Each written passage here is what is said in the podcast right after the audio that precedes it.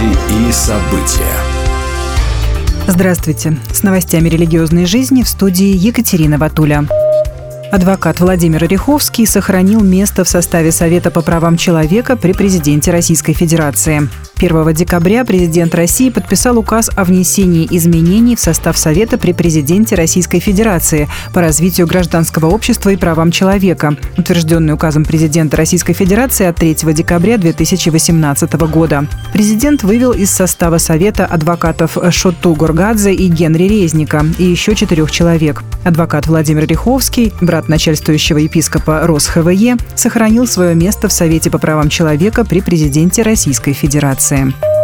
В Гродно прошел суд над пастором церкви евангельских христиан-баптистов «Свет мира» Василием Трубчиком. Известный христианский автор и пастор был задержан 1 декабря после чего многие высказали опасения о том, что ему грозит тюремное заключение. Причина его задержания так и не объявлялась. Тем не менее, как сообщил 4 декабря в своем телеграм-канале пастор Андреас Пац, на этот раз дело ограничилось штрафом, и за это слава богу. Суд присудил пастору штраф, эквивалентный 300 долларам, после чего Василия Трубчика отпустили домой. Христианская певица, обладательница премии Грэмми и DAF Лорен Дейгл названа лучшей христианской исполнительницей 2023 года по версии Billboard. Это был невероятный год, сказала Дейгл в интервью Billboard после анонса. Новые творческие сотрудники, новый продюсер, новые сценаристы и, самое главное, новые друзья. Наши поклонники на гастролях были такими невероятными, что мы можем чувствовать их любовь и энергию каждый вечер. Меня эта связь с нашей музыкой вдохновляет. Я невероятно благодарна за то, что могу заниматься тем, что люблю, и с нетерпением жду гораздо большего в 2024 году», — сказала Дейгл. Согласно CBN News, она также была названа лучшей женщиной-христианкой года после выхода альбома и сингла «Thank God I Do».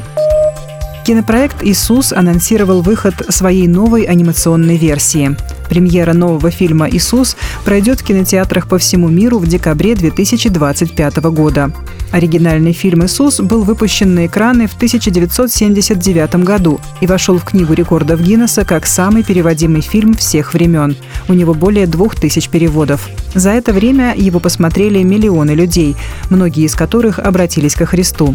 Как и фильм 1979 года, анимационная версия будет основана на Евангелии от Луки и повторит большую часть диалогов из фильма, но с обновленным сценарием.